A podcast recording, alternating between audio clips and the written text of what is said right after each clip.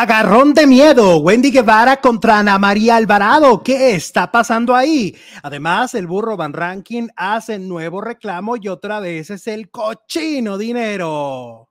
No se debe, no se puede vivir sin amor, porque desconectas el corazón y te acostumbras al dolor. No se debe, no se puede, por miedo a seguir. Hola, faranduleros, muy buenas tardes. Bienvenidos, como siempre, a un nuevo video. Me da muchísimo gusto recibirlos. Como siempre, abrimos con No se debe, no se puede, canción que ya pueden encontrar en mi disco Mi Soledad en todas las plataformas digitales.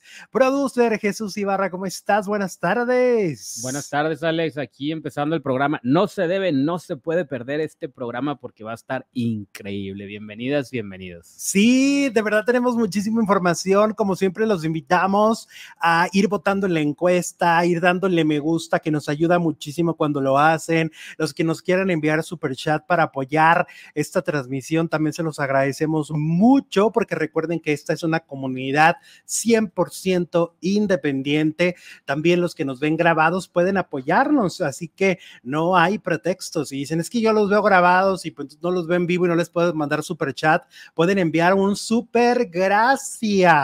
Un super gracias a los que nos ven grabados en Facebook. Nos pueden enviar lluvia de estrellas. Y bueno, también saludamos a los que nos escuchan en versión podcast desde su automóvil, si están en el gym, en donde estén. Pues bienvenidos todos a la hora del entretenimiento. Recuerden que aquí estamos para tocar los temas que se están hablando en el mundo de la farándula. Como siempre lo digo, hay que tomar las cosas calmados, hay que estar a gusto, relajados, felices, porque podemos platicar y debatir sobre los temas. Vamos a empezar con María Raquenel, que vuelven a lanzar un capítulo de su podcast en boca cerrada. Y bueno, ella en comparación con la serie de Gloria ya va atrás. Te fijas que ya la, la serie de Gloria, como eran cinco episodios cada viernes, ya avanzó y ya vamos a la final. ¿No? Ajá, sí. Entonces, eh, la parte de la cárcel de Brasil, todo lo que ellas vivieron, ya lo sabemos un poco por Gloria, ¿no? Ahora Por- escuchamos la de Ahora la versión de Mari. Mari Boquitas, María Exacto, Raquel. porque fueron varios años los que pasaron en la prisión, tanto de- en Brasil como cuando ya fueron este, trasladados a México. Eh, en este bot- podcast, en este capítulo número 17, si no me equivoco, creo que sí es el Creo capítulo. sí, ¿eh? Es el capítulo 17, pues donde María Raquenel cuenta lo difícil que fue estar en prisión con tantos delincuentes, ¿no? Este, con lo- el, cuando llegaban a tener algún motín. O sea, les pasaron muchas cosas que como público ignoramos, ¿no?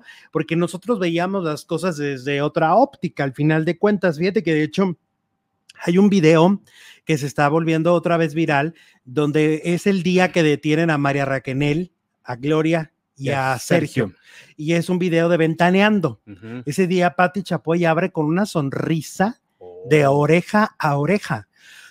Ella este, abre el programa y dice que está muy contenta porque ese día se ha hecho justicia y ese día ellos han sido aprendidos en, en Brasil, pero de verdad era una alegría.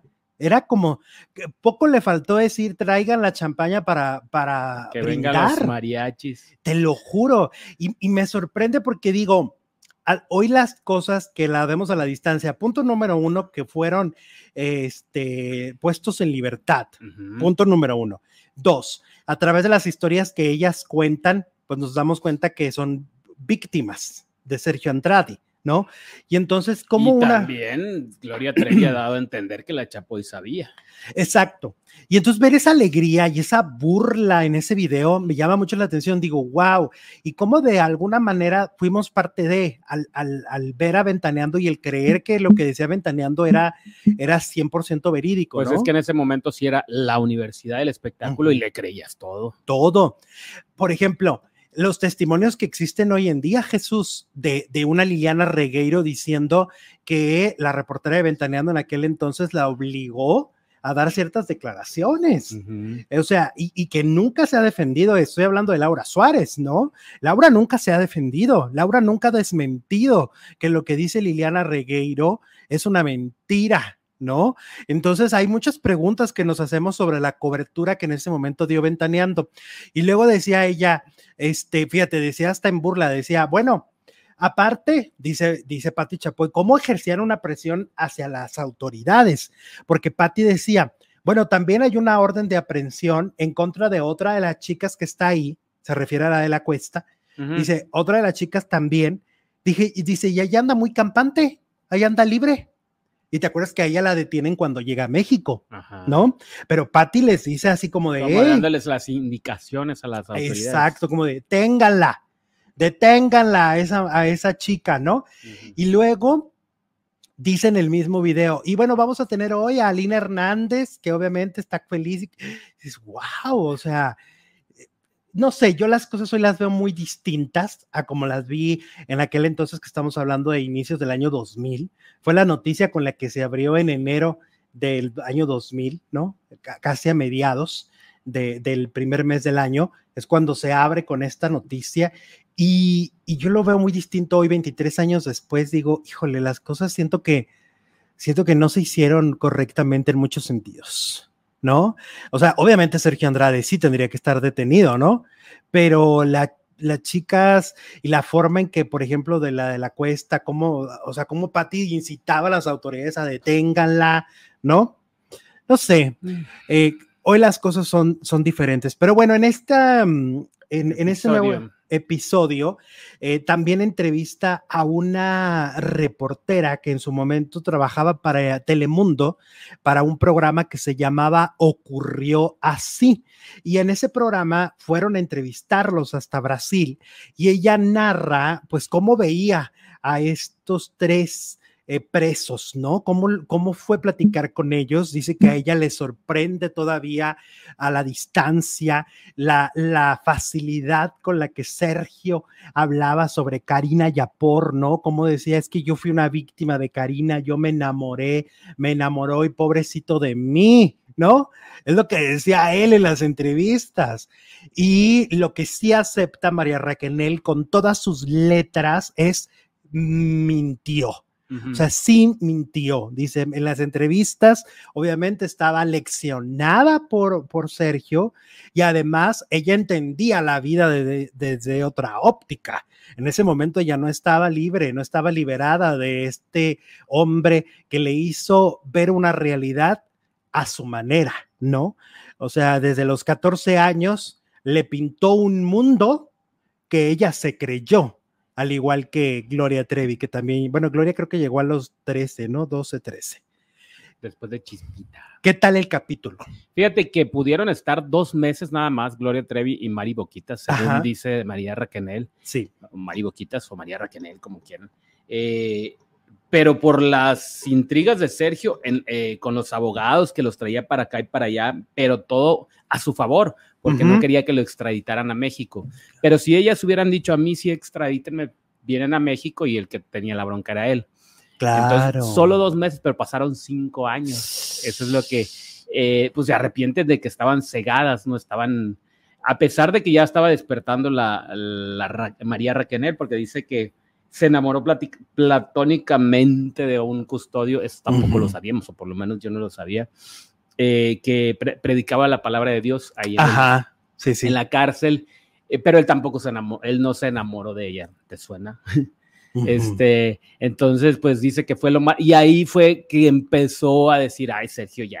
Que muchos creen que miente, ¿eh? que no es cierto. O sea, muchos creen que María Raquel sí tuvo algo que ver con el custodio, porque ella Ah, dice que nunca tuvieron nada que ver, pero hay mucha gente que en base a los te- testimonios alrededor aseguran que sí Bueno, posiblemente sí pasó algo. Tuvo que ver, pues, aplausos, porque gracias a eso empezó a decir, ¿con quién, qué, qué- qué clase Sí, sí, sí, claro. piñapo tengo, ¿no? Que me todavía ¿Qué me vas- tiene- ¿Con qué basura estoy? Ah, Ujú. Aparte, bueno, cómo la trató y todo. Entonces dice que todo esto, todas las pláticas que, que tenían y todo, era a escondidas de Gloria Trevi. Ajá. Porque si se enteraba, pues iba y le contaba al maestro que era Claro. Sergio y así le iba a ir. Bueno, en la cárcel ya no tanto, pues que le iba a hacer. Ujú. Pero de todos estaba sometida mentalmente.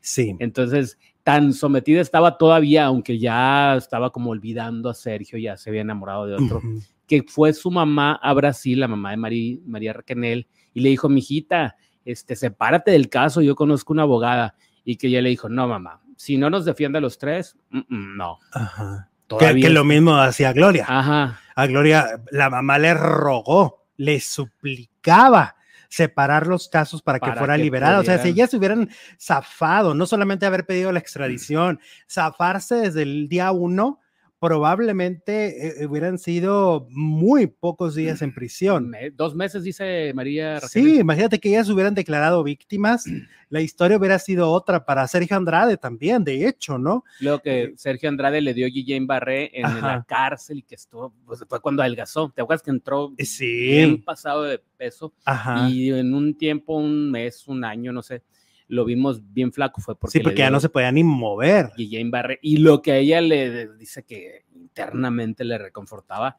pues es que ya no iba a tener la fuerza para pegarle. Claro, claro, perdía fuerza física. Claro. Sí, sí, sí. Al contrario, ahora ella se podía vengar, pero pues como estaba tan...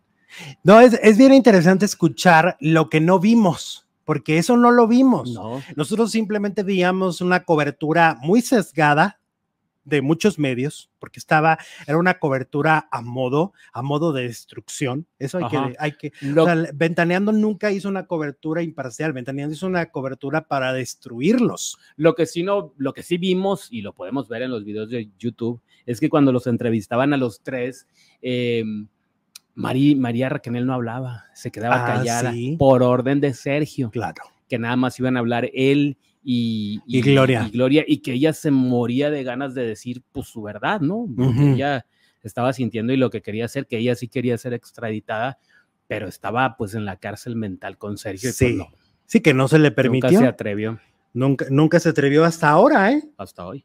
Hasta ahora, porque durante el proceso legal jamás se volteó contra Sergio Andrade. Jamás. Y en el capítulo 20, que todavía no sale, Ey.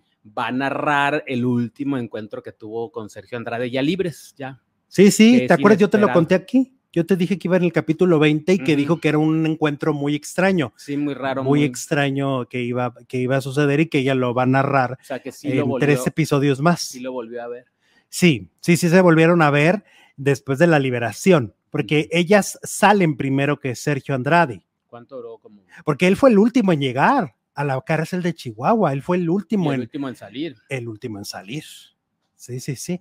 Entonces, bueno, pues ahí va el episodio de María Raquenel, episodio 17 de este estremecedor podcast, de este podcast donde poco a poco el rompecabezas de la vida de María Raquenel se ha ido armando, al menos en su versión, ¿no? Al menos eso eso hay que decirlo claro, es la versión de María Raquenel y eh, ella ya ha armado un, re- un rompecabezas que muchos años después es cuando nos venimos a enterar, porque durante muchos años guardó silencio, no hablaba del tema, ¿no? Y Un ahora lo habla hasta por los codos. Le di una Un entrevista a Magali TV ajá, donde dice que pues que lo está buscando porque ¿a quién? a Sergio, o sea, no ella, sino las autoridades, porque lo tiene demandado en Estados Unidos, que primero la, la denuncia no procedió porque ponía los nombres de las otras mujeres que estaban también víctimas. Y que no tenían que y ver no ahí. tenía, no tienen que poner nombres para proteger la, ah, Y la identidad. Pero entonces le dieron chance de borrar los nombres y meter otra vez el el documento. papel. Y entonces ahora sí procede, pero no saben dónde vive Sergio Andrade. Entonces por eso no. Y capaz de que ni visa de tener, Para ir, porque lo denunció en los, en los Estados Unidos, donde ella vive. Pero... Capaz de que ese tipo ni vive allá, vive, se supone que en México. Ajá. ¿Quién te dice que igual ni tiene visa?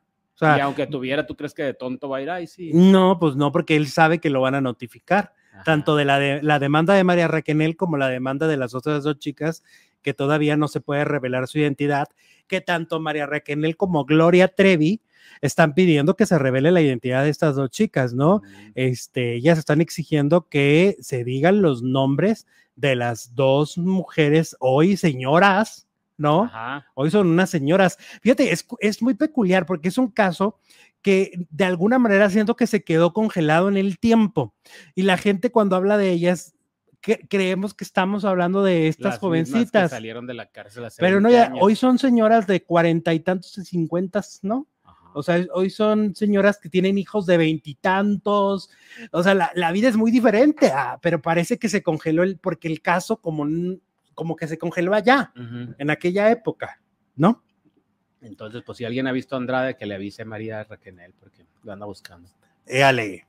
Bueno, como siempre estamos en vivo y en directo para recibir sus comentarios, recibir sus opiniones sobre lo que sucede en este momento en la farándula internacional. Internacional, estremecedor, dice por aquí.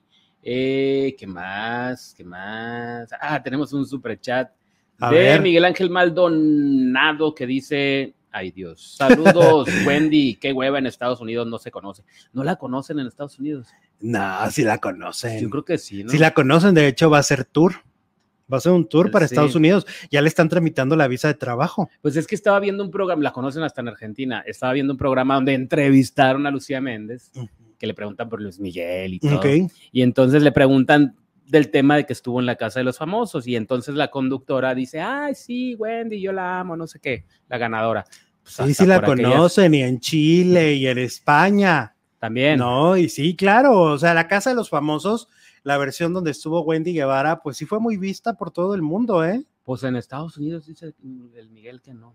Bueno. Eh, Bueno, ahora vámonos con eh, conductores que han estado en matutinos, etcétera, y qué es lo que está pasando, sobre todo con exconductores de Venga la Alegría, como por ejemplo el caso de Michelle Rubalcaba, eh, que ha comentado, habla de los desplantes que le hizo Sergio Sepúlveda en Venga la Alegría.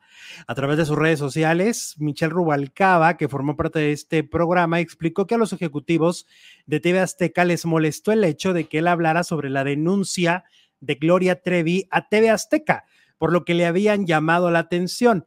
Ahora en una entrevista eh, reconoció que TV Azteca rompió un acuerdo que había entre ellos. Michelle Rubalcaba explicó que antes de firmar su contrato le pidió a TV Azteca que no se metieran en su canal de YouTube debido a que siempre ha mostrado libertad al tocar todo tipo de temas y aunque en su momento la empresa dijo estar de acuerdo, finalmente la censura llegó cuando tocó el tema Patti Chapoy, eh, Gloria Trevi. En las negociaciones yo pedí tener la libertad de seguir hablando de lo que quisiera en YouTube y eso incluía a los personajes de la televisora, porque son personas que están en la tele. Aseguró que en su momento le dijeron que estaban de acuerdo con eso y aunque finalmente rompieron esa cláusula, sigue reconociendo que fue bien tratado en la compañía. ¿Ok? Y dice, yo les dije, ¿por qué no mejor yo sigo haciendo mis cosas como las estaba haciendo antes y ustedes siguen con sus reglas y se acaba la relación laboral? Asegura que llegó a un, a un buen acuerdo y que siempre tuvo una buena relación con sus compañeros, excepto con Sergio Sepúlveda, quien le hizo una serie de desplantes durante el mes y medio que formó parte del programa. Estuve muy contento trabajando, trabajé muy bien con Flor, trabajé muy bien con Ricardo, me hice un, buena, me hice un buen amigo de Luz Helena, de Barcelata, de Tabata Jalí, la amo, fue tan grato trabajar con Maru, en verdad, no fue la vibra pesada.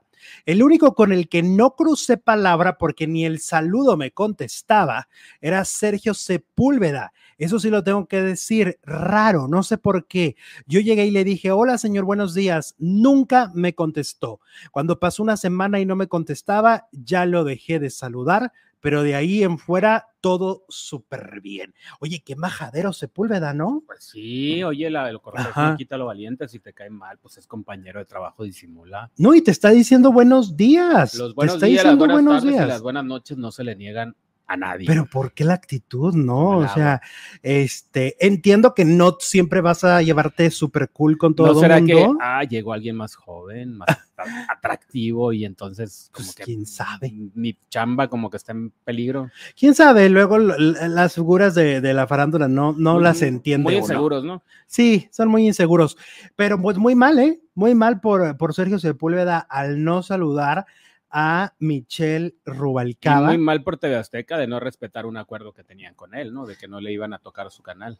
Claro, fue un trato previo y los tratos se, Se este, cumplen. se respetan, ¿no? Claro. se respetan y se cumplen. Fíjate, a mí, por ejemplo, eh, es que sí, cuando vienes del internet, yo cuando trabajé para Televisa y ya teníamos el canal, pues sí fue una de las cosas, ¿no? La libertad. Y me lo respetaron, me lo respetaron, porque yo de hecho, este, hice críticas fuertes para las novelas de Televisa en la pantalla de Televisa. Eh, eso se lo tengo que agradecer tanto a Luis Luisillo como a Daniel Ares, los dos del canal de telenovelas, que con una libertad de expresión muy, muy plausible, ¿no? Porque yo dije, híjole, a ver si a la mitad no me dicen que le baje un poquito, ¿no? Que le baje dos rayitas. Y no, no, no. En realidad en el canal nunca me censuraron. No, bueno, pues. Entonces, eh, y pude terminar el proyecto como fue. O sea, el programa se acabó y yo estuve hasta el último día, ¿no? Pero bueno, ahora vamos a hablar de Roger González. sí. Roger González, eh, pues. Puro, TV puro venga, la alegría andamos, oye. ¿qué pasó? Exacto. No, ahorita vamos a los de hoy también. Exhiben a conductor de Venga la Alegría por abusos y maltrato psicológico. Lo exhibieron por haber maltratado a jóvenes que trabajaron con él. Aseguran que es un jefe nefasto y que ni siquiera les pagó. Oye, hablando de pagar, también salió este, Pa- este Pablo Chagra a decir que no le pagaron en la academia, ¿no? Ajá. En la última Es que a academia la que, gente no le gusta pagar. También eh, revivieron el escándalo de Eugenio Derbez con la micha, que te acuerdas. Que Quieren decía todo gratis. Que quieren todo gratis. Ajá. Dice, con un video en TikTok, Alex Durán acusó que había vivido su peor experiencia laboral al lado de Roger González, pues fuera de aprender sobre el mundo del espectáculo, acabó siendo explotado y hasta abusado psicológicamente por la exestrella de Disney. Mucho ojo cuando les toquen oportunidades así, dijo. Yo sé que hay que tomarlas, pero también hay que saberse valorar, hay que saber hasta dónde, hasta en los malos tratos hay niveles. Aunque estas fuertes declaraciones terminaron por sorprender a muchos, ya que Roger González no tardó en reaccionar al video y hasta le habría pedido una disculpa pública, pero como era de esperarse, pocos le creyeron. Fue a través de las redes que Alex Durán em, habló y luego le ofreció Roger una disculpa, pero pues las redes dicen, "Mm, mm, no es cierto, no es cierto, lo estás haciendo para que no se haga más grande el chisme, ¿no? Pero que no le pagó, que lo trataba mal psicológicamente, que era nefastófales, según dicen. Y es que, es que volvemos a lo mismo. Luego están en la pantalla, están en la televisión y se creen, pero bueno, ¿no? Que pueden pisotear a todos como si fueran Y cucarachas. que todos se lo merecen gratis, ¿no? No, les gusta pagar a muchos, a la mayoría. Ajá. Pues lo que dijo Pablo Chagra, o sea, en esa, esa academia fue verdaderamente caótica, ¿no? Desde la comida podrida que le llevaron ¿Y qué hacía pasando- pa- pa- pa- Pablo Chávez? de redes, ¿no? En las redes. Lo de las redes. Ok. Este, y pero a todos les, les terminaron sin pagar. Este, fue una producción muy, Muy accidentada esa, esa generación de la academia, ¿no? Que pues a lo mejor igual y es la última. Oh, ¿Quién bueno. te dice que no, ¿Y verdad? quién ganó? Ya ni me acuerdo. Este, Ah, Cecia. Lulú, la Lu. no, esa es la anterior. Ah, la anterior. Cecia. Ah, Cecia. Ganó claro, Cecia. sí. Eh, y bueno, ahora vamos con Tania Rincón, hablando de los de Venga la Alegría. Reveló por qué se fue de Venga la Alegría y de TV Azteca. Hay que recordar que ella era muy popular eh, dentro de esa televisora. Dijo, cuando me voy de Azteca fue un paso muy importante porque ya no sentía que estaba teniendo las oportunidades que yo estaba buscando. El formato de Venga la Alegría ya había cambiado mucho, como que se le había dado más peso al tema de espectáculos y yo ya no me sentía tan cómoda en ese sentido. Fue una decisión que me costó muchísimo trabajo, muchísimas horas de echarle pensada, de consultarlo con la almohada, de lágrimas, porque decía, ¿cómo voy a dejar a esta gente que tanto quiero, que tanto me ha dado para ir a buscar nuevas oportunidades? porque en realidad cuando me fui de TV Azteca, no es que tuviera algo en puerta, dice Tania Rincón. Decidí salirme porque quería hacer las cosas bien y no quería que me vieran de pronto negociando con otra empresa y que perdiera todo lo que había ganado en TV Azteca. Finalmente, en este medio lo único que tienes es tu palabra y tu prestigio. Si yo tenía un contrato en ese momento vigente, se iba a ver muy mal que yo saliera a buscar nuevas oportunidades. Te habla Natala Sarmiento. Tómala, es lo que estaba pensando. sí, tómala, Tala. Ahí te, ahí te hablan, ahí te hablan, muchacha. Y luego, bueno, este, que por cierto, ayer, hablando de Venga la Alegría, ayer Lolita Cortés dio pues la, la noticia ahí de que tiene cáncer. Ah, sí. Tiene triste. cáncer, ya le, pues ya este, le, Extirpar. sí, y sus, sus senos, y ya empezó un tratamiento. Va, no le van a dar quimios ni radiaciones, le van a dar un tratamiento hormonal muy fuerte durante cinco años, pero está muy chapalante, ¿eh? Sí, está, ve como muy animada. sí, está, trae una, y eso que iba todavía con una cosa ahí drenando, ¿no? Este, o sea, de salud todavía obviamente está delicada, pero trae toda la actitud Lolita Cortés y ayer lo vimos en Venga la Alegría. Por otro lado, Laura Jim utilizó sus redes sociales para desmentir a TV Notas, diciendo que para nada ha negociado con, eh, con Telemundo. Ah, esta semana ella es la portada de TV Notas, una vez más. Hay que recordar que esa revista ha sido el dolor de cabeza de la vida de Laura G la carrera de Laura G. Fue ahí donde se publicó aquel cabañazo con Carlos Loret de Mola que todavía se recuerda mucho.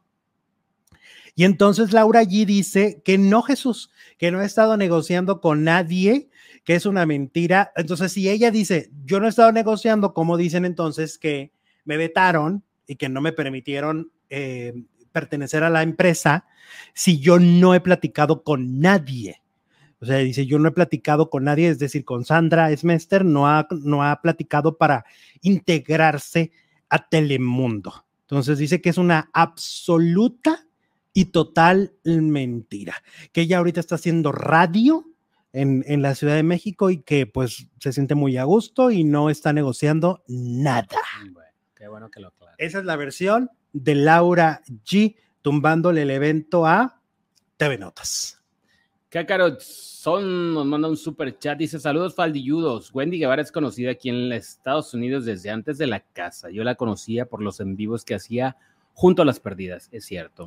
Pues es que ahora las redes sociales, los que tenemos canales de YouTube, sí podemos decir que nos conocen prácticamente en todo, todos los países donde hable nuestro idioma o no. Ujú. Porque, por ejemplo, o sea, la gente luego te sorprende que te escriben en portugués porque te ven en Brasil, ¿no? Es decir, esta, esta globalización permite que se tenga audiencia en todos lados. Ahora, de cantidades, pues a lo mejor ahí es donde varía, ¿no? ¿Cuántas personas te conocen? Pero de que te conoce alguien en cualquier país ahorita, pues ya prácticamente en todos lados. Y hablando de Wendy, ¿crees que Wendy Guevara ya es soberbia? Dice la encuesta de hoy, más de 2.200 votos hasta el momento.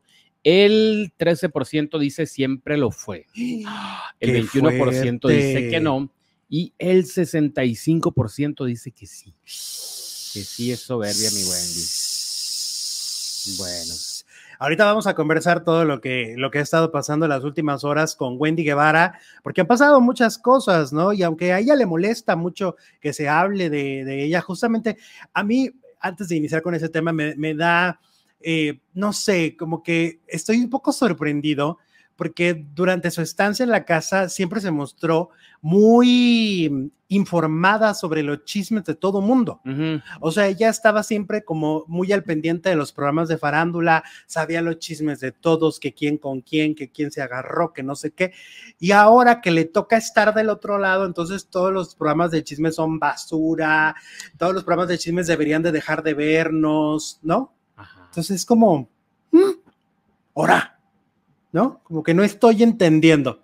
No, Oye, pero pues tiene muchas chambas y todo el mundo está hablando de ella y a todo el mundo se le va a ir a la yugular cuando no acepta la crítica, pues Pues sí. o trabaja o, o pelea con los medios. Hablemos de Doña Florinda. Florinda Mesa acaba de lanzar un video el día de ayer donde aclaró varios puntos porque dice que, que hay la creencia eh, pública de que ella ha, ha obstaculizado y no ha permitido que los programas de Chespirito se retransmitan. Hoy por hoy, no sé cuántos años llevamos ya sin ver el contenido del Chavo, Chapulín, el Chompiras, Ujú. todo lo que tenga que ver con Chespirito en cuestión de programas, no lo podemos ver en ninguna parte del mundo, ¿no? Sí. Y entonces Florinda Mesa dice, a ver, a mí no me echen la bronca, yo no tengo nada que ver, Volteen para otro lado. exacto, porque dice que efectivamente ella es coescritora, ¿va? Sí. Ella asegura ser coescritora y además múltiple intérprete en, en los programas. Sí. Y por lo tanto, pues obviamente lo ideal sería que ella estuviera en las negociaciones o supiera qué, qué está pasando, qué está pasando, por qué no, por qué no está el contenido de, de la creación de Chespirito, no está vigente, no está transmitiéndose, no está generando dinero, no está generando regalías, porque Roberto Gómez Fernández, que es el heredero principal y el representante de la familia de Chespirito, pues no ha llegado a una negociación buena con Televisa. Eh, Florinda Mesa dice que Televisa sigue con la disposición de tener ese contenido en sus pantallas. O sea, Televisa sigue intentando negociar con Roberto Gómez Fernández y no logran llegar a ese feliz acuerdo que le va a favorecer no solo a la familia de Chespirito, quien ha perdido ingresos durante los últimos años, no solo a él, sino a los actores por sus regalías, ¿no? A todo aquel que esté involucrado. Dice que Televisa, como, como comprador, está totalmente en la disponibilidad de, de, de- de conseguir que, que Chespirito regrese a su pantalla, pero que esto no lo está permitiendo Roberto Gómez. Pero no es ella la que no lo permite. Es que sí está muy como muy, la señora como muy, como que tenemos la idea de que es ella, ¿no? Como por su carácter y como todo lo que se ha dicho, como que es ella la del problema, pero bueno, pues ya está diciendo que no. Porque aparte siempre lo hemos comentado, ella no fue la heredera principal de- del legado de Chespirito. Chespirito no la heredó a ella como principal.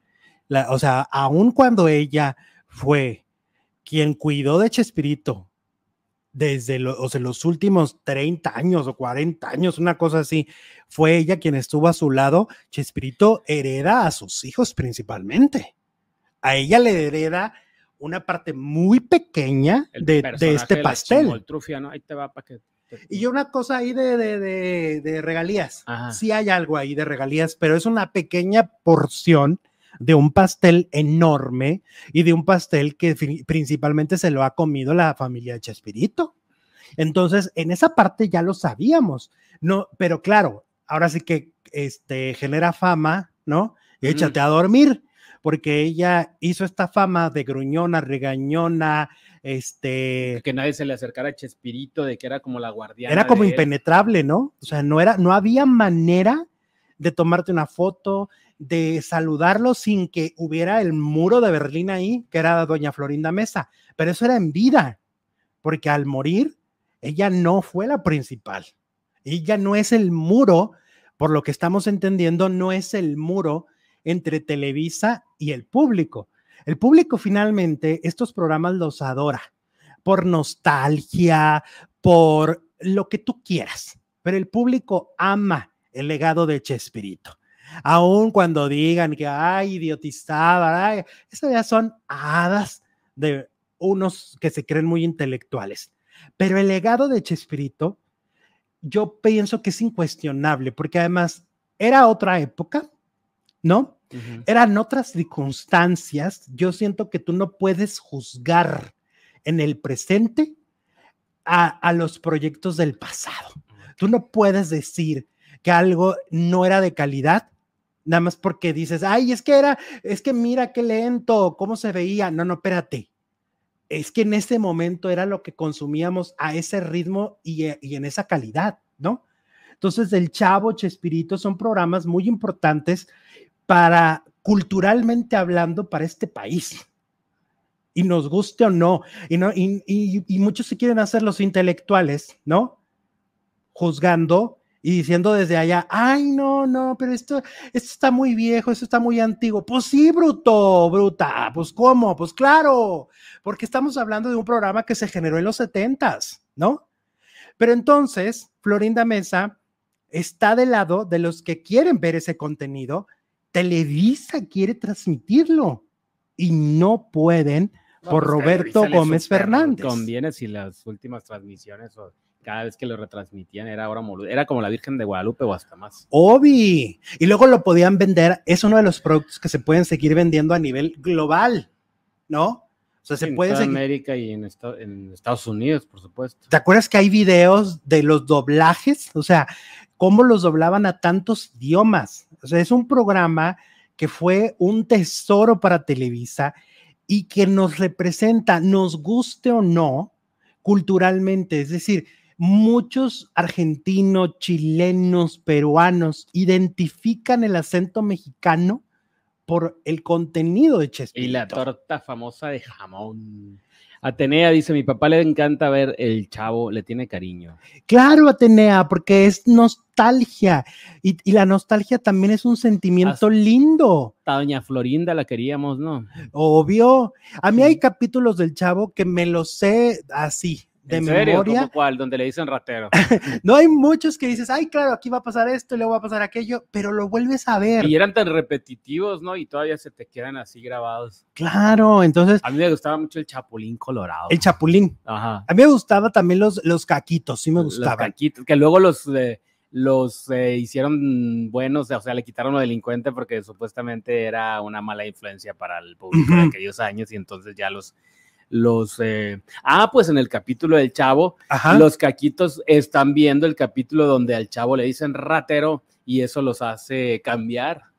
Claro. El, Sí, sí. estuvo muy bien, estuvo muy bien escrito ese capítulo. No, es que es, es parte de, es parte de nosotros como mexicanos. Ajá. y yo creo que se tendría que seguir transmitiendo sí o sí, pero pues explíquenselo a, a la familia de Chespirito. Sí, el capi ¿qué dice? El capítulo del gato de Kiko es de lo más chistoso. Ese no me lo sé. ¿Cómo- El de gato qué, de- de qué más? ¿De qué, de qué más se trata ese capítulo? ¿Quién más recuerda el Chavo del 8 y qué capítulo es? Eh, Yo creo que el consentido. capítulo donde lo acusan de ratero injustamente es uno de los más... Porque aparte se hace un nudo en la Ah, garganta, porque ¿no? todos le gritan ratero, cada uno, y van pasando las imágenes de Don Ramón. Y todos contra él. O sea, y es cuando los caquitos estaban viendo ese capítulo y dijeron, a ellos también se les hizo un nudo en la garganta y decidieron cambiar claro, que es cuando empiezan a trabajar en, en Ándale, del hotel. en el hotel. En, en el Y hotel. que aparte tenían ahí a Marujita, ¿te acuerdas? Ay, la maruja. sí. Marujita, que era bien tremenda Marujita, que era la chilindrina, Sí, María Antonieta de las Nieves. María Antonieta de las Nieves. Cuando hacen churros. Ese Ah, cuando hacen churros, es cierto. Les digo, o sea, si le empezamos a buscar, vamos a encontrar alguno, algún capítulo maravilloso Los de de- del chavo. Ah, cuando se lo lleva. Ay, claro, claro. cuando, claro. cuando todos se van a Acapulco y el chavo. se lo no, lleva el señor y El señor Barriga. Barriga se lo lleva, claro. Es que, en serio, es una pena, es una pena que esto no esté al aire. Y sí tiene mucho que ver, siento yo, la ambición, ¿no? Ajá. O sea, le quieren sacar petróleo y quieren ganar unas cantidades enormes de dinero. Este, y, y también la- la- los tiempos cambiaron. El de Don Ramón Sonámbulo, dice la doctora Sequeira. Ese tampoco me lo. Pues ojalá pronto, ojalá pronto podamos decir, ya viene de regreso el chavo, ya viene de regreso Chespirito a la pantalla de, de- de Televisa, ¿no? La escuelita. To, to, ¿Te acuerdas? del- del Ay, profesor claro. Girafales. Cuando se callaban todos y era en el peor momento. To, to, to.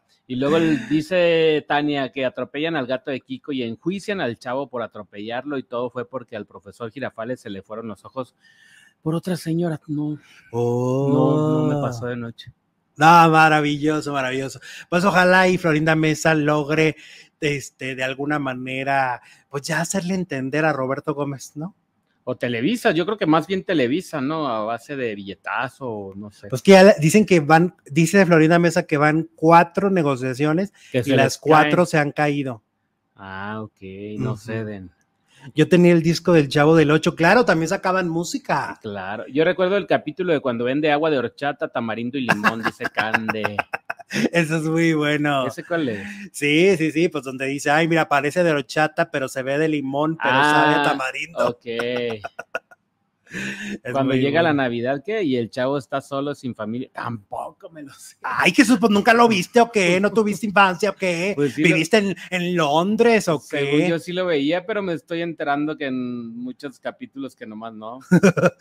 Oye, ahora vámonos con Roberto Carlo. Roberto Carlo, el conductor, Sin ese. exactamente, que asegura que le encantaría regresar a los matutinos. Él, Ajá. pues, ya trabajó en Sale el Sol y en, en el también de multimedios, ¿no? Estuvo un tiempo y dice que le encantaría este, entrar a hoy.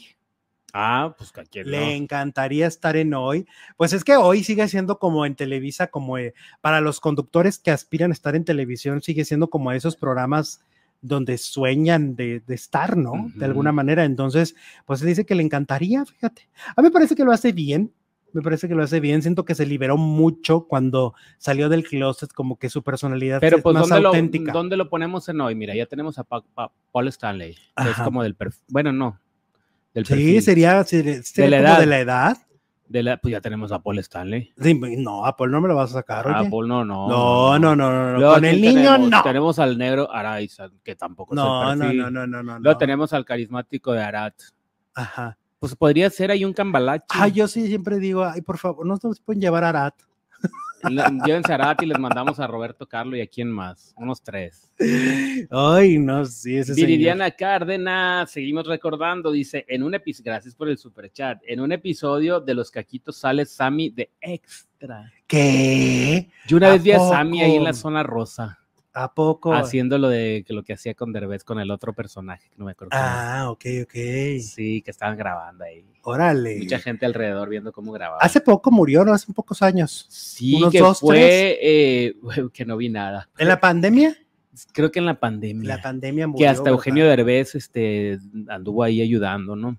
Que primero lo criticaron porque supuestamente no había ayudado nada, pero entonces Derbez mandó un comunicado diciendo que la ayuda no se anda presumiendo algo Claro. así.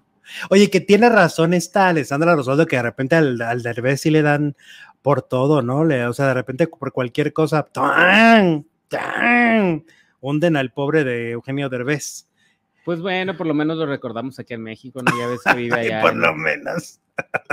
no creo que lo haga muy feliz. Oye, el que estaba viendo que va a hacer tour de, de conciertos es eh, de Badir. Evadir. Badir. Ok. Badir Derbez este, anunció su gira que se llama Morrito Tour. Órale. Este, va a ¿Y cuáles estar. canta? Pues yo no me sé de- ninguna. De la esa verdad. que tampoco me la sé ni la. No, no me sé ninguna, pero este va a estar como en, creo que vi como unas 10 ciudades de México. Órale. Guadalajara, obviamente, Monterrey, CDMX, Mérida. Y este, pues ya lleva como varias canciones, pero pues yo no, como que no soy el público que consume a, a Badir Derbez. Mira que Janet Arceo también estuvo en los en el Chavo, dice Daniel. Es que Ah, hubo sí. muchos, muchos personajes, digo, famosos. Rogelio Guerra estuvo ahí. Eh, Rogelio Guerra. Muchos hicieron participaciones especiales. A eso, participaciones especiales. Regina Torné. Regina Torné. Sí, y cuando ya Ah, era lo, también, del, ¿sabes? lo del hotel, aparecían muchos. Ah, sí. ¿Sabes quién estuvo también? ¿Te acuerdas de Claudia, la del doctor Cándido Pérez? Ay, María Luisa Alcalá, María Luisa Alcalá. claro, María Luisa Alcalá hizo uno de los personajes, pero infantiles. Exacto. Héctor Bonilla, dice la princesita. Que Morrito está buena, sí. La canción de Morrito, Órale. de este Badir.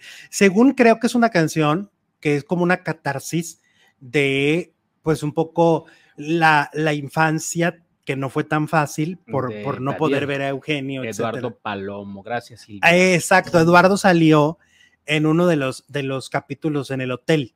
Ah, ok. Ahí salió Eduardo Palomo. Sí, cuando era Juan del Diablo. Ah, cuando era Juan del Diablo. Ok. No, no lo vi tanto. Pues es que el programa de Chespirito se acabó como en el 95, ¿no? O sea, no, sí, fue muy largo, fue muy longevo. Ya el último Chespirito ya casi le ponían bastón, ¿no? Sí, y ya no hacía el Al Chapulín ni el Chavo. No, pues al cha- Ya no Cuando el hacía. Chapulín se hacía chiquito, yo siempre decía, ¿cómo? Yo, ¿dónde, Oye, vender- sí. ¿dónde venderán esas pastillas?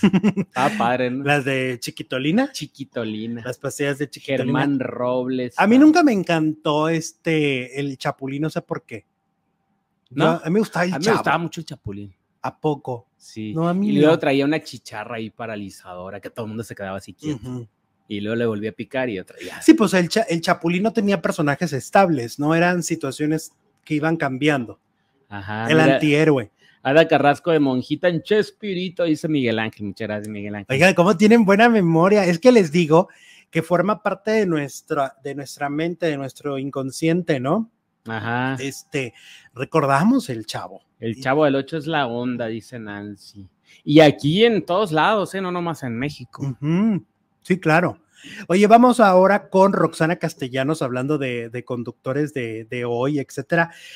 Fíjate que yo siempre celebro justo lo que te decía ahorita, la libertad de expresión, y, y se lo dije a, a Daniel Lares del canal de telenovelas, que me parece que está dirigiendo muy bien el, el canal a la época actual Sí. porque está el avance de lo que va a ser la entrevista de Roxana Castellanos con Aurora Valle. Y en esa entrevista, ella pues le tunde a Carmen Armendáriz. O sea, va a contar esta, esta mm, actitud tan fría, Prepotente. prepotente, tan peculiar que tuvo Carmen Armendáriz con ella, porque eh, justo cuando ella estaba en hoy se atraviesa el, el problema del, pues, del cáncer de su mamá. Y Carmen fue muy fría y Carmen fue, pues, muy Y tremenda. lo sabía Carmen, ¿no? Sí, claro. Entonces, Roxana va a tocar ese tema y me parece muy interesante que estén permitiendo que los actores se expresen tal cual han vivido las situaciones, aunque eso incluya pasarse a refinar a alguien que Ah, está en la Que televisora. está y que es una productora importante en Televisa, ¿no? Pero si lo vivió, está bien que le den ese micrófono. Entonces, ves el promo y dices, wow, eso está padre. Ah, que exista la apertura, ¿no? Ya la vamos a checar el domingo completo exactamente qué es lo que dice Roxana Castellanos y cómo recuerda pues ese episodio muy desagradable que vivió con Carmen Armendáriz. y a ver si ya encontró la cadenita, ¿no? ¿Por qué? Carmen. Ay, Jesús. no, no, no, no, no, no, no. Ay, Dios mío, ¿qué vamos a hacer con tus chistes? Cuando sale Don Ramón y Kiko se pierde la gracia del chavo. Ese tampoco lo vi. No, pues entonces, ya. quién sabe, nunca viste entonces el Chavo del Ocho, tú. No, pues entonces hablemos de, de a ver de qué otro programa había. Topollillo. Bueno, ¿qué más? ¿Qué más? Saluden a mi gatita muñeca. Saludos, muñeca, dice la princesita. Yo prefería ver al chavo que a las novelas actuales de Televisa, dice Luzbel. Ok. que preferiría. Ah, preferiría. Ajá. No, pues es que hay algunas telenovelas que ahorita dices, no, sí, me la ahorro. Me en la ahorro. Venezuela también quieren ver al chavo. Queremos tener de, de vuelta en las pantallas de la televisión venezolana al chavo. Pues sí, porque, mm, insisto, la nostalgia que esto implica, ¿no? El recordar, el, el verlos, eh, a mí me parece un, un programa maravilloso. Que a diferencia, por ejemplo, yo te puedo ver un capítulo del Chavo del Ocho, pero no te puedo ver un capítulo completo de Papá Soltero. Porque envejeció mal. Porque envejeció mal. Ajá, me duermo. O sea, papá soltero me parece aburridísimo, ¿no? No, no, no, no, o sea, no entiendo por qué fue tan... Y, y Televisa lo sabe porque se niegan al regreso del abuelo soltero. O sea, ¿tú crees que en Televisa, en Televisa vieran potencial para regresar a, a- a papá soltero, ahora abuelo soltero? Lo harían, pero lo rechazan porque no le ven futuro, ¿no? Y aparte van a estar incompletos. Sí, porque Edith no, no quiere estar. Edith Márquez no va a estar y no otros va a ya se murieron. ¿Quién ya murió? Pues la, la, este, la empleada doméstica Aurora Alonso, Ya murió. ya murió el mejor amigo de César Costa, Octavio Galindo, Ajá. Y Edith Márquez no va a estar. O sea, tres personajes de siete o de seis no están. Órale. O sea, solo estarían Pocholo, César Costa eh, y los dos hijos, cuatro. Ah, pues con eso se arma un buen programa, ¿no? No, yo Había sí muchos invitados, mira, hasta. Alejandra Guzmán estuvo ahí, Graciela Mauri, todos los chavos de aquellos ochentas es- pasaron por Papá Ujú. Soltero. Pero sí era, ahora que lo, que lo repiten, qué aburrido programa. Igual Cándido Pérez. Es que, ¿sabes qué pasa? Que, era- que se enfocaba en problemas de aquellos años que no son para nada los problemas de hoy. Entonces lo ves como, ay, Y el chavo, como lo hicieron más atemporal, ¿no? O sea, aunque eran adultos interpretando niños y eso a mucha gente le perturba, me parece que era más, más atemporal el asunto, era evergreen, ¿no? pues era Roberto Gómez Bolaños. Me pasó con, ay, yo prefiero a Papá Soltero, el chavo era nefasto, dice Francés. Ay, francés. Bueno, pues aquí, aquí aceptamos todas las Ay, opiniones. francés. Mira, y aquí para tumbarnos el evento, Aurora, a mí, me, a mí sí me encanta Papá Soltero y no me pierdo su repetición los sábados, 6 de la mañana. Exacto, a las 6 de la mañana lo repiten los sabaditos en las estrellas. Órale. Ujú. Ah, este era el que iba, eh, bueno, Sole dice, el, me pasó con Cándido Pérez de los 80, muy aburrido. No, y por eso cuando hicieron el, el, el refrito, Con pues no encontraron de dónde, no había la suficiente carne para actualizarlo y por eso terminó fracasando. Además, escogieron al actor menos carismático de este país, ¿no? Y Pues quizá sí. con un buen, con otro actor hubiera. Ay, ahorita nos estaban diciendo, mira, ahorita que pusiste la pantalla. Mm, ni modo, vamos a decir lo- la verdad. Dice Caro Castañeda. Hola chicos, me están dando pendiente el monito que está recargado en la veladora, no se vaya a quemar. ah, Lupe, Lupe, suéltala. es que es truco, no son velas, este, parecen de verdad. no son velas reales, son Pero velas, no. este, ¿cómo se dice? Pues De fantasía. Ajá. Mira, Sí. agarra una y volteala para que vean que no es cierto. Miren. Ah, me quemé, me quemé. Y pare, se ven tan reales. Y nada, que son, enseña la batería, enséñala por abajo. Ah, miren, aquí está la batería. Ahí está. Ok. Oye, se ven bien reales. Trampi. Trampi. no se ve el tomacito, se va a quemar. y se va a quemar el monito. Oye, si ya nos andábamos quemando un día con la vela, con la veladora, la vela del cumpleaños. ¿Quién se andaba quemando? Aquí, ¿no te acuerdas? ¿Sí? Hoy sí. Imagínense, ahora dicen, ahora se ¿En les va a quemar el muñeco. ¿En dónde las compraste? Dice. Amazon. En Amazon, todo lo resuelve. En claro. Amazon. Ya no se preocupe la, la farandulera que nos... Angustiada todo el programa de, se va a quemar, se va a quemar. se va a quemar el monito. No, son falsas, son falsas. Pero qué bonitas se ven, me parece de, de Se ven bien verdad chilas, se ven bien chilas. en Amazon. Oye, bueno, ahora vamos con este el burro Van Ranking, quien participó durante un tiempo, durante algunos meses, en el programa de eh, Adela Micha, bueno, en la, plata- en la plataforma de Adela. Hizo un programa de deportes durante un tiempo, esto después de que fue despedido de hoy, ¿se acuerdan? Y de Televisa casi, casi. Pues bueno, resulta que el burro Van Ranking acaba de revelar a través de su propio podcast, pues de que Adela Micha no le pagó o le pagaba muy poquito.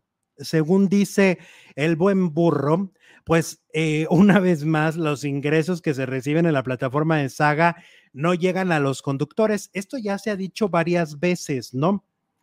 Que Adela como que les da la oportunidad de, ir y hacer su programa ahí, pero a nivel económico, pues no, no logran tener un sueldo ni nada por el estilo. Pues es que además el programa de Adela, si ustedes revisan su programa que hace todos los días, pues es un programa con un presupuesto mucho más elevado de lo que regularmente se puede hacer en Internet, ¿no? De cuántos este, empleados puedan tener, cuánto les pueden pagar. Así que el burro, yo pienso que lo que está reclamando, pues obviamente sí está mal que no te paguen, pero también hay que entender y hay que saber que pues igual y no generaron los ingresos que le pudieran pagar un buen sueldo. Esa es la realidad. O sea, su programa ah, no tenía tantas vistas, no era un programa tan popular, por lo tanto, las ganancias, o sea, no es que Adela Micha les, esté robando, simplemente que la plataforma de la saga no da el suficiente dinero para poder pagarles a estas figuras que además están acostumbradas a ganar cantidades muy grandes de dinero, ¿no? Oye, pero curiosamente el burro fue con Adela Micha y ahí mismo lloró de que en Televisa le malpagaban. Y ahora dice que en la saga tampoco le pagaron. Sí, es que, o sea, siempre se está quejando del- de la lana, ¿no? Siempre, siempre se está se queja. quejando del billete. Sí, es que se, se malacostumbraron Pero mira, sí le pagó A la época. el besote que le dio a Adela Micha. con cuerpo le pagó con- Es que no entendiste. en el especie. no entendió el mensaje, el burro. Órale, te vas a llevar un besote mío. Ya, con eso te das por bien pagado. Dame el cambio. Y dame el cambio. Entonces, bueno, se queja el burro Van Ranking, pero estás de acuerdo que aparte, lo que pasa es que siempre se dice, ay, es que el Internet se están ganando cantidades de dinero. Pues sí, pero no todo mundo y no todos los programas generan estas Generan lo cantidades enormes donde puedas pagar un super equipo, ¿no? O sea, por eso los equipos tienen que ser como muy reducidos. Tienen que ser equipos muy, muy pequeños. Y Adela Micha tiene el mal de Televisa, o sea, todo lo quiere hacer con mucha gente, una gente, una persona para cada cosa. Ujú. Y aquí tenemos que ser multi. O sea, ¿ustedes creen que aquí terminamos el programa y nos vamos a, a dormir? No, mijitos, terminamos el programa y yo en lo personal paso más horas editando el contenido que les partimos en clips, etcétera. Yo mismo lo hago, ¿no? Y tú, Ujú. y tú haces otra parte que te corresponde de Facebook y así. Entonces, pues no, las cosas no, no, no son tan así de que, uy, tan facilitas. No, No, no, no. no, no. No, no, no, no, no, no. Oye, Bárbara de Regil se enojó. Qué raro, ¿no? ¿Cuándo? ¿Cuándo no? Si ella es tan tranquila, tan pacífica, tan namaste. Bueno, Bárbara de Regil se enojó con el Capi Pérez. Ya ves que criticaron mucho a su hija, ¿no? Por lo de los La cuadros. pintura, Sí, claro. Ajá. Que si estaban muy caros, que qué abuso, que no sé qué. Bueno, Bárbara de Regil llamó en pocas palabras sin talento a el Capi Pérez. Dice, y luego sale gente como el Capi Pérez, que para mí es una persona sumamente desagradable, con cero talento, porque burlarse de alguien no es tener talento. Yo me puedo burlar ahorita de ti y eso no me hace talentosa, me hace ser mala persona. El Capi Pérez salió a echarle más leña a una niña de 19 años y eso no puede ser. De mí se han burlado mucho y está bien. Yo no salgo burlándome de él porque lo respeto y no tengo por qué, pero él lo hizo con mi hija. Entonces, Pues le dieron donde más le duele, ¿no? En su Pues su familia, pues, o sea, también. eh, y, y yo lo dije aquí, o sea, yo, yo, yo, yo pienso que ese ataque mediático que vivió la hija de Bárbara de Regil Aquí por ofrecer dijimos, sus claro. cuadros, a mí me pareció inadecuado, porque considero que cada quien ofrece un servicio con el precio que le quiera poner. O sea, ella consideró que eso valían sus cuadros, no está mal. Ahora, habrá quien diga, no lo quiero comprar o sí lo quiero comprar. Es como el, le pasó también a Carlita Díaz con el Pinky Termo, ¿no? ¿Te Ajá. acuerdas que el Pinky Termo, aquí lo platicábamos, para muchos era muy caro porque tú visitabas otras plataformas, ¿no? Y ese mismo vaso podía costarte a mucho menor precio. Entiendo eso, pero también hay que entender que ellas venden estas cosas por sus nombres, ¿no? En este caso, ah, es la hija de Bárbara de Regil o era Carla Díaz, la de Pinky Promise. Y volvemos a lo mismo. Tú ofreces ahora que yo lo quiera comprar, esa es otra cosa Ay, pues si alguien te compra, pues ya ganaste. y tienes derecho a comprarlo o no, pero cada quien hace su lucha. Esta chava tiene 19 años y yo digo que es más loable que ofrece, ay, que porque aparte era- eran dibujos, no pinturas, ¿no? Eso reclamaban también. Pero yo creo que cada quien compra lo que le da la gana. Si hubo alguien que dijo, yo le pago los 6 mil pesos por ese cuadro porque me gustó, pues ninguno de los dos está mal, ni por comprarlo ni por venderlo. Y ahora, de esta nota, viendo las cosas desde Bárbara, pues es su hija, es su hija y entendemos que le puede lastimar si ofenden a su hija. Sí o sí. Por supuesto. O le sea- dieron donde más él le duele a una madre en su hija. Ay, exacto. Y el Capi es muy llevado. También. O sea, es muy llevado. Entonces también, pues, si te llevas, pues te vas a tener que aguantar. Si te ríes, te aguantas. Sí, o sea, si él hace una crítica tan llevada en la televisión abierta, igual tanto la hija de Bárbara como la propia Bárbara tienen derecho a señalar que no les gusta su comedia. Lo que pasa es que la comedia, eh, en México principalmente, la mayoría de los comediantes, eh, lo chistoso entre paréntesis es burlándose de alguien más. O sea, en base a burlarte de la otra persona es cuando se vuelve divertido, según la mayoría de la comedia mexicana. Entonces, en el caso de, del Capi, pero que además ya sabemos que a mucha gente le incomoda, ¿no? O sea, no solamente a Bárbara de Regil, a muchas más personas en Azteca les ha incomodado el Capi Pérez. No les gusta su comedia. Bueno, Así las cosas. den su like, dice Betty, Betty Constanza. ¡Éale! Eh, amo a papá sol. Ay, seguimos con los programas de los 80s y 90s. Papá soltero. Y no es de los 80s, es de los 90s, dice Mayra. Ok. ¿Cómo? Que papá soltero es de los 90s. Ay, mi, mi Mayra, te voy a tumbar el evento, mi Mayra. Empezó en los Empezó 80s. en el 88. 8, ¿Cómo 8. te explico? Bueno, pues es de los 80s y de los 90s. sí, sí es. Sí es de los 80. Sí, soy amante. Porque de hecho primero empezó en Papá Soltero y luego en Timbiriche Edith Márquez. Ajá. ¿A quién sustituyó a Talía? No, a Mariana. A Mariana. Ella cuenta que Mariana Garza un día le habló por teléfono que le contesta a la mamá de Edith le dice, ay, ahí te habla Mariana Garza. Ay, mamá, por Fabiola. Por Fabiola, mamá, ¿cómo que me va a andar hablando Mariana Garza? Que es Mariana Garza que se parece a la voz y ya responde y Mariana le dice, mañana tenemos cita con Víctor Hugo Farril. Ajá. Y entonces la- eh, van con Víctor Hugo Farril y le dice, Mariana, me voy a salir del grupo y quiero que tú seas la que me sustituya. ¿Cómo se llama el hijo de vecino? Víctor Hugo Sánchez. Ah, mira, siempre lo confundo. Ah, pues él puso en, en las redes ayer que le dieron un trabajo que va a andar inmamable los próximos 10 años. ¿De qué será? Es, es RP, ¿no? SRP. Pues acuérdate que Víctor Hugo Sánchez fue el de prensa de Televisa en los noventas. Sí, Luis Miguel, Talía, todos los. No, pues ya es el que le tocó aparte redactar aquel comunicado de estamos demandando a la Chapoy. No más. Ah, pues le acaban de dar un trabajo que dice que va a andar inmamable. Pues me encanta, me encanta porque el hijo de vecino es un tipazo. ¿Qué será? ¿Qué Víctor Hugo es un tipazo, lo, lo he tratado mucho tiempo y bien por ti, que triunfes, hijo de vecino Víctor Hugo Sánchez. ¿Cómo de que no? ¿Cómo ingados no? No, pero yo tengo la duda de qué se trata. Oye, vámonos ahora con eh, Pepillo Origel, que anda enojado. ¿Por qué estás enojado, mi villa, mi papayito? Está enojado.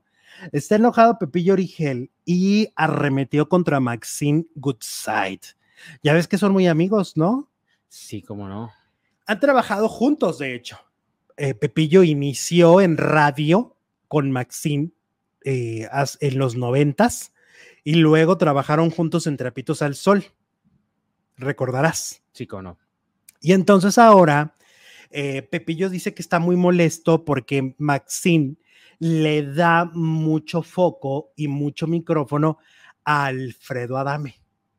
Oh, ay, pues que es su enemigo. Ajá. O sea, Alfredo No lo ha acusado de lo peor. ha dicho cosas espantosas de de Juan José. Pepillo. Cosas espantosas, nada comprobable, además. Ajá. Nada lo ha comprobado, solo avienta barbaridad y media de su boca, ¿no? Y entonces Pepillo dice que le parece increíble que Maxine, siendo la reina de la radio, esta mujer que tiene tantos amigos, que tiene tanto prestigio, ¿por qué le da un micrófono tan importante a Alfredo para que vaya y despotrique de él, ¿no? Que hasta le pregunta a Inés Moreno, oye, pero ¿por qué te odiará tanto Alfredo, no? Y dice Pepillo, no sé. Yo me acuerdo que una vez Alfredo dijo que porque se burló Pepillo de cuando hacía los comerciales en calzones. De que era titititito. ¿Qué? Pues pequeñín. No, no, no tanto de eso. Sino más bien se burlaban de aquel comercial, de aquel, de, aquel comercial que hacía. Y eso no, no le gustó a Alfredo, pero a mí me parece que es nada. O sea, la verdad es una cosa mínima para que Alfredo lleve tantos años tratando de ensuciar la reputación, la carrera de, de Pepillo, ¿no? Y estoy de acuerdo que, que Maxine, ¿por qué le da tanto foco? ¿Por qué le da tanto reflector a Alfredo Adame? No, Pero aparte, No pues, si es- comprender. Si es tan amiga de Pepillo Origel, comadre y lo que quieras, pues Ujú. ¿por qué deja, por qué no lo defiende? pues sí, no le das el micrófono. Por ejemplo, aquí no le vamos a dar el micrófono a ninguna persona que venga a querer atacar a gente que, que, que la queremos o algo. ¿Por qué? ¿No? Pero aparte, eh, sin fundamento, sin razón, Nada. como dices, fue, bueno, que sepamos. es un hater, Ajá. es un hater. Es Alfredo Adame. Alfredo Adame razón. siendo Alfredo Adame, ¿no? Entonces es un hater que, que sin justificación alguna, sin prueba alguna y sin necesidad, va y despotrica contra Pepillo. Entonces, pues dice Pepillo que está enojado con Maxine. Está enojado con Maxine. Está enojado con Maxine y dice que no entiende por qué la queen de la radio eh, lo Sí, se ve muy en canijo. le permite Como que eso. le está diciendo, ve y- ¿no? ¿Qué tal, eh? Lo quitaste en el momento en que iba a decir la palabrota. No, Jesús. ¿Y por qué no? No, contrólate, claro que sí. contrólate. ¿Qué, se- qué esperan de Maxine? Dice Seth. pues. ¿Qué esperan de Maxi? Bueno, ahora vámonos, vámonos, vámonos con Marlon. Oye, Ah, pues que Marlon, la pareja de, aparentemente la pareja de Wendy, amigo de Wendy, compañero de Wendy, yo no, porque Wendy lo sigue negando, ¿no? Wendy dice que no, que no son pareja, que no sé qué, pues que anduvo con la señora de las lomas, ¿A poco? con, con la ¿Y influencer, quién es la señora de las domas? pues una influencer, que anduvo con, esa influencer anduvo con Javier Derma. Ah, ya, ya, ya, el doctor Derma. El Exactamente. del doctor de las estrellas que salen hoy. Exacto. Entonces, la señora de las lomas acaba de declarar que efectivamente tuvo choque de carritos con, Marlon. y que pues que le pagó muy bien Mm, a mm, Marlon y que por eso no se lleva bien con Wendy. este con Wendy, que porque se pelearon, textualmente dijo, "Nos peleamos por el chacal." Ajá. O ¿Qué? sea que eso de que son amiguitos y que del alma y no sé qué, puro cuento. Es puro cuento de mi Wendy. Fíjate, ahí es donde dices tú, a ver, no se supone que es un personaje tan honesto, mi Wendy, ¿verdad? Que siempre se supone que habla con la verdad. Ajá. Esa es una parte con la que nunca habla con la verdad. O sea, siempre que habla de Marlon, pues da a entender, eh, o lo dice claramente, que no, que no son pareja, Que son amigos. que son amigos y que nunca han tenido nada que ver y que no Mm. sé qué. Pero ahora la señora de las lomas lo dijo, ¿Y se no peleó por el chacal. Señora de las Lomas se quiere subir al tren de la Wendy y hacerse famosa. Mira, no- pues no, yo no creo, mira, ahí está en la, ahí está en la pantalla la señora de las lomas. ¿Tiene su canal todavía? Sí, todavía. Órale. Ella es la señora de las lomas. Entonces, este, yo no sé, no creo, ¿eh? Yo no creo que se esté este, tratando de, de colgar mediáticamente hablando. Siento que más bien hay una historia. Que sí O hubo sea, algo. Exacto. O sea, hay una historia y se le preguntan, pues, ok, ¿no? Ahora, déjame contarte que Nicola Porchela y Wendy han andado juntos en varios eventos porque se volvieron la imagen los embajadores de Samsung. Las maletas. Samsung, Ah, el celular. hay maletas Samsung también. ¿Y a poco? ¿Cómo Pero no? pues son famosos por sus El celulares. celular, bueno. Entonces son nuevos embajadores este, de la marca. Ah, y- no, son Samsonite. Ay, Dios mío. Bueno, ahora dispénsate. Piénsame. Bueno, entonces Samsung del, del Samsung. Galaxy, del, del celular, este, se volvieron ellos embajadores. Ajá. Entonces han estado haciendo como muchos eventos y en uno de los eventos, fíjate lo que les pasó, que estaban plática y plática y plática, no, pues que tú, que no sé qué yo. Y en eso, eh, Nicola Porchela estaba teniendo una conversación por WhatsApp. Sí. Y entonces estaba que, le- que escribe, que escribe, quién sabe qué estaba escribiendo. Total, que el reportero de Chisme No Like, que lo empieza a grabar a lo lejos, El celular. el celular. A ver qué estaba diciendo. a ver qué estaba, cuál era la Ah. conversación del WhatsApp. Ok. Y entonces Nicola le empieza a decir, ay, no, no hagas eso, mano, ¿por qué me grabas? Así le empieza a decir, Nicola. Nicola, Ajá. no me grabes, no hagas eso, eso no está bien. Y que entonces en eso Wendy le dice, pues, ¿qué traes? ¿Qué pasa? Y entonces le dice, pues que me está grabando y mi, mi- mi plática Mi- de WhatsApp. claro. Y la Wendy más Uy, barrio que barrio, pues que le agarra, le arrebata el celular al, reportero, le arrebató el celular y este, le borró los videos, Ajá. se fue a la carpeta de eliminado y los borró O desde sea, no dejó huella que no. y no que dejó huella y le dijo, tú primero le faltaste al respeto y ahora, pues, esta es la- este es el resultado, ¿no? Y entonces Wendy, pues sí, eh, estuvo brava, brava con esto, pero ese no fue el único episodio que vivieron ese día, ya que hay otra chica que se llama Vanessa que le pidió foto a Nicola Porchela. Le pidió que, que si por favor se tomaban una foto y que crees que le dijo Nicola. Que no. Como acababa de pasar eso del, del, celular. del celular, estaba enojado. Y entonces que le dice, no, Ahorita no. ahorita no. Ahora, Wendy lo vuelve a defender y Wendy dice, no, es que, porque es su amiga. Vanessa es su amiga de Wendy. Ah, ok. Y entonces Wendy dice, no, pero es que yo creo que estaba un poco alterado.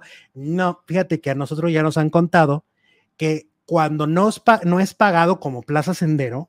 No, no accede. no quiere tomarse fotos. Mm, no quiere tomarse fotos. Nosotros tenemos trato con gente que, que pide muchas fotos y que andan persiguiendo a los famosos en la CDMX. Entonces ellos te conocen de pe a pa como son, ¿no? Quién sí, quién no, ¿Quién sí? más o menos, quién a Y nos contaron que Nicola Porchela muchas veces los que no. no quiere dar fotos. Ahora le tocó a Vanessa, que es famosa en redes y es amiga de Wendy. No sabía quién era. Eh, pues a lo mejor o le valió No le valió. o le valió y le dijo que no.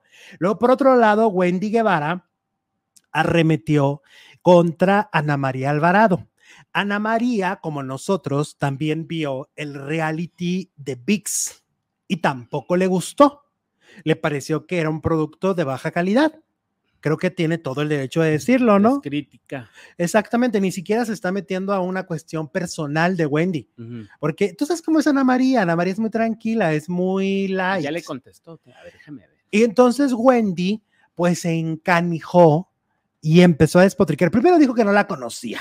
Ya sabes, la clásica, cuando alguien anda muy alzado, dice, ay, no te conozco, ni te topo, ni te topo. Pero después se contradijo porque dijo, creo que fui a ese canal, supongo que con Maxine. ajá, Hasta se equivocó y dijo, y no estaba. ajá. Y entonces dijo, este, que no la conocía. Luego dijo que sí la conocía. Y luego dijo, ay, pues dejen, yo los invito, dijo Wendy Guevara, a que dejen de ver esos programas. Órale, ahora ya es la policía de la televisión y de Ajá. las redes. O sea, ahí me parece que Wendy está rayando en la soberbia, que Wendy está rayando en la ignorancia, porque además ella decía, es que me critican porque dicen que no tengo educación. A ver, Ana María Alvarado solo criticó lo que está en una plataforma, ¿no? Donde tienes todo el derecho de opinar si te gusta o no ese reality show. No tiene nada que ver con el otro discurso Es que que es lo aventó que Wendy. te decía hace rato, tendría que irse contra todos los que han criticado su programa y, y- y no va a y acabar. no va a acabar, y no va a acabar porque hay una cosa que le guste o no, al menos los dos primeros episodios de su reality están feos. Yo creo que no le han in- informado que existe algo que se llama crítica y que Mm. Todo el mundo tiene derecho a ejercerla si es un programa que está en la televisión o donde esté. Niurka decía una cosa muy cierta, se elevó, se elevó, se elevó, se elevó y luego se cayó. No, no O se ha caído. Se ha caído ante la, ante la opinión de mucha ah, gente. o sea, claro. sí. ante los ojos de mucha gente es como de, de, de- no es la misma Wendy que nos divertía en la casa, o sea, perdón, el, el llegar a invitar a la gente, a incitarlos a no prender la televisión para no ver a Ana María Alvarado, me parece fuera de lugar, me parece ilógico y sobre todo no siento que sea una buena defensa. Defiéndete con un buen producto. No, no, no te defiendas a amenaz, con amenazas. Esa no es la manera de defender tu producto diciéndole reality show. Y argüendera y todo lo que le dijo. ¿Por qué, ¿Por qué denostarla? ¿Sabes por qué? Porque siento que es lo que hace la gente soberbia, la gente que se Mm. cree eh, superior económicamente, de fama, ¿no? Y además, Wendy Guevara no ha considerado una cosa muy importante. El mundo del espectáculo es una rueda de la fortuna. A veces te tocará estar arriba y a veces te tocará estar abajo. Ahorita está arriba, qué padre, qué bueno, ojalá sí siga, pero pues, no, con esas actitudes. Y una de las carreras más estables que existen son es el periodismo. Y Ana María Alvarado es periodista. Desde hace muchos Y años. ahí va a seguir Claro. con o sin Wendy, hablando o no de Wendy. Así de simple. ¿Y crees que Wendy Guevara ya es soberbia? Dice la encuesta de hoy, más de 3.500 votos. El 12% dice siempre lo fue. El 22% dice que no.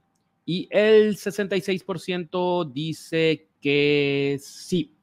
Y dice Felipe Rubio que sí recordamos tres generaciones, mira, volviendo. a Ah, los por los- supuesto. Con Sasha, Carmen Montejo Y, y Angélica María. y después se fue Sasha y entró Lilian Macías. Lilian Macías. Que estaba padrísimo ese programa. Era Sí. como papá soltero, pero de puras mujeres. Ajá. Sí, era una comedia de. Era exactamente lo mismo. Eh, Jessica Macías dice, Alex y producer, mándele saludos a mi mamá, se llama Perita. Perita, sí. Y, y los ve todos los días. Por Ay. ella, yo te empecé a ver desde Dallas. Nos saluda Jessica, saludos. Éale, pues mu- A muchos saludos, muchas gracias. Muchísimas Muchas gracias. a las dos. Vámonos a la siguiente transmisión. No hay que hacer nada más que ponerle en reprodu- reproducir ahora, en este momento. Vamos a hablar de que hundieron ya a eh, Sergio Mayer. Vamos a hablar de Fernando Colunga y mucho más. Denle clic ahorita en la pantalla, reproducir ahora y nada más. Y regresamos.